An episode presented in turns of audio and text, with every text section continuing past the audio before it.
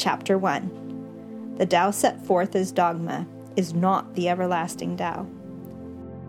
Words cannot contain the infinite word. The nameless reality is the source of the heavens and the earth.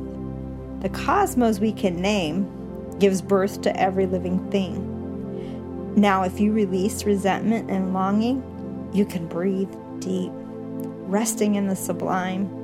Yet through desire, the material world arises and it begins to dance. Though the sublime and the dance have different names, they share a common source. Grasping this mystery of mysteries opens the door to deep understanding.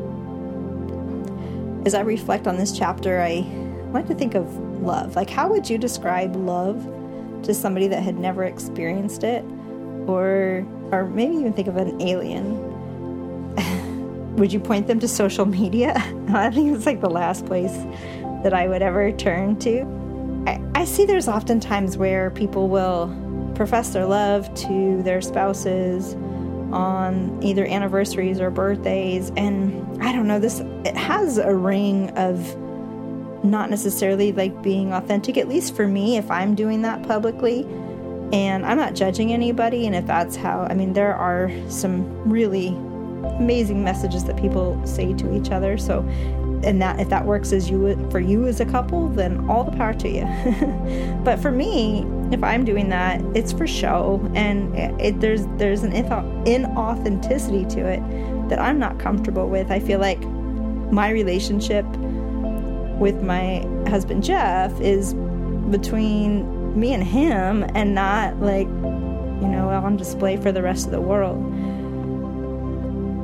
so I don't think though that even if you read people's words on social media that that is going to be able to offer this description of what love is or uh, not description I mean an understanding of what love is to an alien a pop culture movie about and maybe a romantic comedy.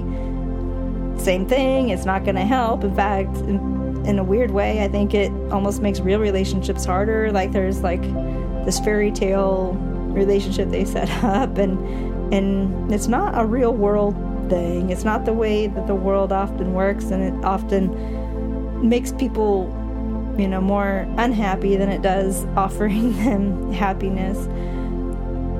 I would say a novel perhaps can get a little closer because you can get like behind the emotions of people and what's going on and like a little bit of description you know of the whole picture but still not quite there one step even closer, I think, would be maybe being a fly on the wall or invited over a witness to a, a family doing like board game night, say, uh, that they and they really love each other and they're all hanging out and enjoying each other's company and presence and, and just being there in that room. You could just feel that energy, that love. Like there's that's closer, but you still it's not something that really can be witnessed or told. It's something that has to be experienced. It has to be something that you fully have been a part of for you to fully understand what love is. And that's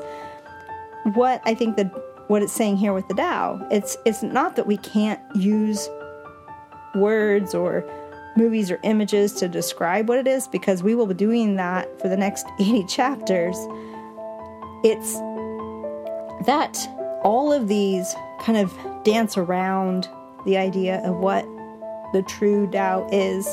It can get you closer, but it's an experience. It's not something that can be told or taught with just words alone. In the next section, it says the nameless reality is the source of the heavens and the earth. And this is the part where it's the inorganic organic being created by this nameless reality. Something before there was anything to give it a name. Therefore, it's nameless. And then the cosmos comes in and it springs out of the heavens and the earth and it gives birth to every living thing. And that's where naming starts to happen because when you give birth to your child, you give them a name. When we see birds, or a flower. We first, you know, give them that name, but then like the flower you you know might name as a rose and that gets even deeper into what that is. We are the ones that we can even name the Tao. We have. it's called the Tao. But that in and of itself can't capture all of it because it is beyond all of it. So you have this setting that's the heavens and the earth. And then next you have the players that come into play and give life to this whole play, if you will. You know, this is the, this this setting and then the players. Now, if you're going to develop these characters, imagine a character who's going to release resentment and longing and can that can breathe deep and rest in the sublime. They're going to back up and watch the play as it's unfolding for a second. When they see the whole big picture of what's happening, then they can understand what's going on. They detach themselves from being a part of the play and see the big, beautiful picture going on around them. Then they also know how to then insert themselves back into the play with assurance and knowing that they're going to be effective and productive with what they're trying to accomplish. So they do act, they do become actors back into that play. But it's with thoughtful action that they know how to act because they didn't just get lost in the drama of it all.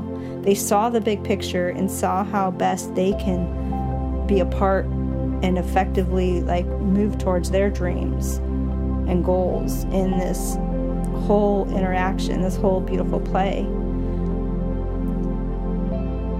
The next part it says, though the sublime and the dance, they have different names, they share a common source. That whole, like, nameless source creates this whole big unity together. And when you are able to play with being in the play, observing the play, stepping out from it, knowing how to act, and re engaging into this whole beautiful, big picture, it becomes this big, beautiful dance. When we can experience this whole beautiful mystery, this mystery of mysteries, then it opens the door deep understanding.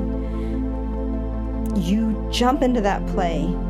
You enjoy being a part of it. You know how best to move forward in it because you saw the big picture.